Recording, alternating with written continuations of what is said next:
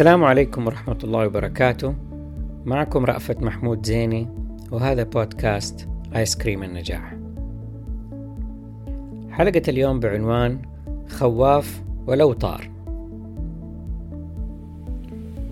بعد حلقة الطفل الذهبي قالت لي أمي الله يحفظها تعليقا على ما جاء فيها إني تعرضت لفجعة أو خوف في صغري ترك أثره علي عندما كانت بعيدة عني أثناء ولادتها الأخت رباب ولم أكن تجاوزت العامين بعد. دعاني ذلك للتفكير في بعض الأحداث اللي مررت بها واللي لها علاقة بموضوع الخوف والتخويف.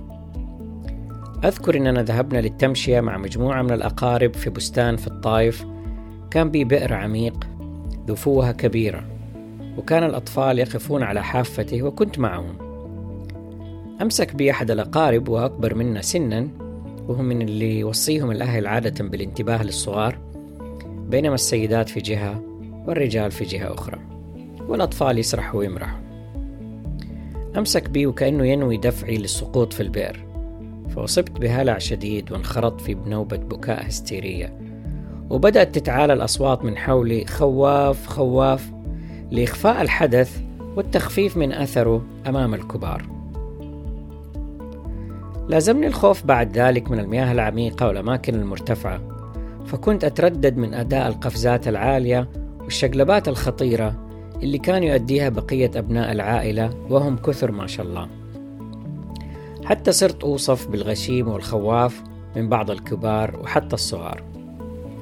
وعند حاول حاولت مرة التأرجح مثلهم سقطت على وجهي وأصبت في أعلى جبهتي وانتهيت بمجموعة من الغرز لا تزال شواهدها على جبيني.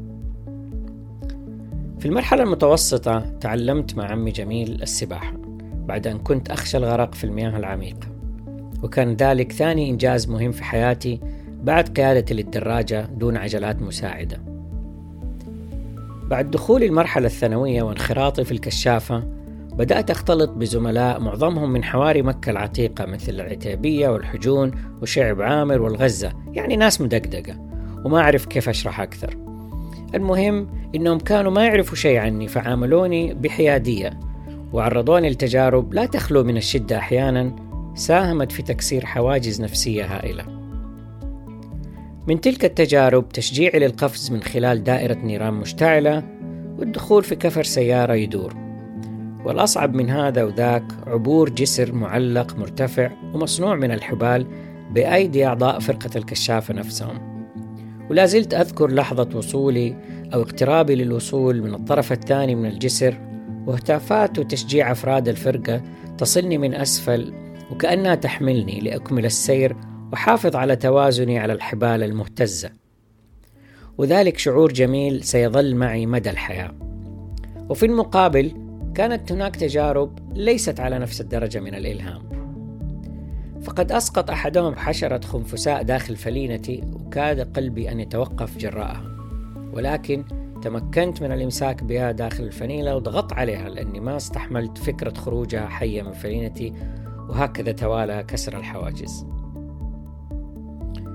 بذهابي إلى الجامعة وطلوعنا لرحلات التخييم في النعيرية وصيد الجرابيع وأكلها بدأت أستمتع أكثر وأكثر بالمغامرات. واللي زادت وتيرتها بعد أن توظفت وتعرفت على مغامرين انطلقت معهم لتسلق الجبال والتطعيس على الكثبان الرملية الشاهقة والسباحة بين المرجان والغوص في أعماق البحار أو البحر والتجديف في الأنهار الثائرة والانزلاق على الحبال والطيران الشراعي اللي كانت نتيجته سقطات متعددة لم أتجاوزها بعد. لكني ودعت مشاعر الخوف والتعليقات اللي لازمتني لسنوات. أعترف بأني لست الشخص اللي تستهويه هذه الأشياء ولكن المهم أني لا أهابها وأستمتع بها عندما تستدعي الحاجة لممارستها. وفي النهاية كلنا يسعى فطريا لبناء شخصية مستقلة يعيش معها بسلام بعيدا عن سهام التعليقات والأحكام. وربما يفسر ذلك سر انجذاب المراهقين بل وربما بعض الكبار لأصدقائهم دون عوائلهم. رغبة في الابتعاد عن التعليقات والتصورات الذهنية المسبقة عنهم منذ طفولتهم والمتناقلة بين عائلاتهم والتي يصعب تغييرها مهما تغير الإنسان وطالت الأزمان. ولا زلت أذكر أنه بعد سنوات طويلة بعدها حتى أن تزوجت وصار عندي أسرة وكنت عند إحدى قريباتي مع مجموعة من الأقارب وكنت لازلت أصغرهم سنا. للمشاركة في موضوع يخصها وكان في نوع من المخاطرة والمغامرة. فقالت بنبرة تحذيرية قلقة انتبهوا ترى في واحد بينكم باين إنه خواف يمكن ما يقدر.